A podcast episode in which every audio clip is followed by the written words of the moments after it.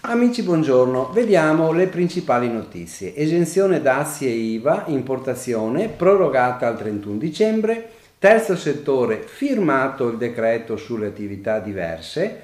Contributo a fondo perduto anche sulle partite IVA aperte nel 2018. Premi di risultato detassati anche se ci sono delle modifiche rispetto ai criteri per Covid. Smart working, i rimborsi spese possono essere esempi. Esenzione dazi e IVA delle importazioni programmata al 31 dicembre del 2021. Con circolare numero 15 del 28 aprile le dogane informano che la Commissione europea ha provveduto ad una proroga fino al 31 dicembre dell'esenzione dazi doganali dell'IVA alle merci importate al fine di contenere e contrastare gli effetti pandemici. Sono ammesse le operazioni di importazione fino al 31 dicembre 2021. Niente cambia relativamente alle categorie di soggetti ammessi alla fruizione del beneficio, alle finalità a cui sono destinate le merci importate e agli impegni da assumere. Viene modificata la data per la fornitura delle rendicontazioni obbligatorie a cura degli Stati membri che viene a sua volta posticipata al 30 aprile 2022.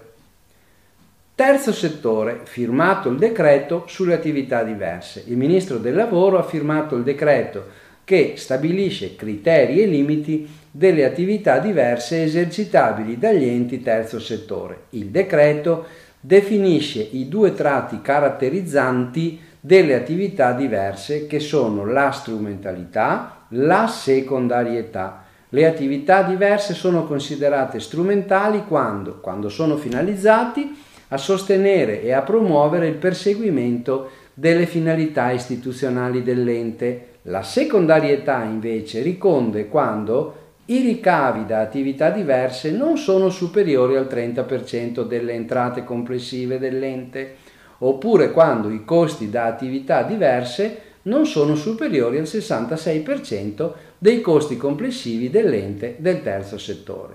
L'ente del terzo settore può scegliere uno dei due criteri che dovrà poi essere indicato nella relazione di missione o in una annotazione in calce al rendiconto per cassa.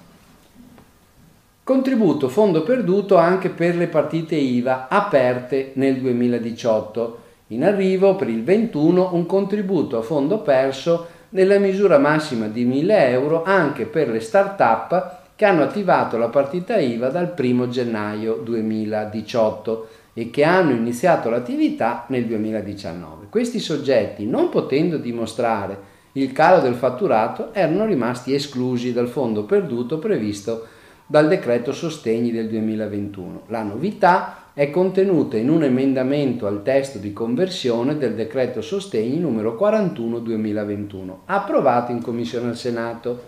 Tuttavia, per la conferma definitiva sarà necessario attendere la conclusione dell'iter di conversione in legge del decreto, che oggi arriva in discussione alla Camera. Ricordo che la agevolazione è riservata ai contribuenti che hanno avuto ricavi o compensi del 2019 non superiori a 10 milioni di euro.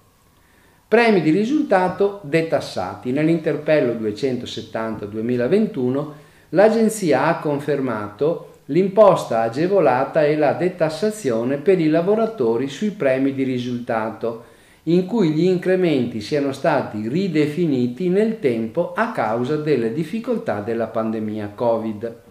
L'agenzia ricorda, come già peraltro affermato in circolari precedenti, che il regime fiscale di favore può applicarsi purché il raggiungimento degli obiettivi incrementali avvenga successivamente alla stipula del contratto. Per quanto riguarda poi il caso specifico, l'agenzia sottolinea che la rideterminazione del periodo congruo dovuta all'emergenza epidemiologica da Covid-19 dal momento che è compatibile con il beneficio in quanto è rimesso all'accordo delle parti. È rilevante anche il fatto che la ridefinizione del periodo avviene sulla base di un calcolo matematico e non discrezionale. Smart working, i rimborsi spese possono essere esenti. Possono essere esenti rimborsi spese per il lavoro agile dei dipendenti e non sono imponibili, purché però vengano definiti con criteri oggettivi ed accertabili. Lo ha affermato l'Agenzia delle Entrate nella risposta all'interpello 314-2021 del 29 aprile 2021. Il caso, sottoposto da una società, riguardava un accordo di secondo livello relativo a un regolamento da adottare per regolare le spese sostenute per lo smart working dei dipendenti. L'azienda prevede un rimborso forfettario di 0,50 euro per ogni giornata di lavoro agile a copertura di spese generali, energia, luce, servizi igienici, riscaldamento, parametrati sulla media dei costi sostenuti della società Poiché le spese sono sostenute nell'esclusivo interesse del datore di lavoro e le modalità di calcolo sono basate su dati oggettivi, l'agenzia concorda con la società contribuente e afferma la non imponibilità di questi rimborsi. Bene, vi auguro buon lavoro e buona settimana.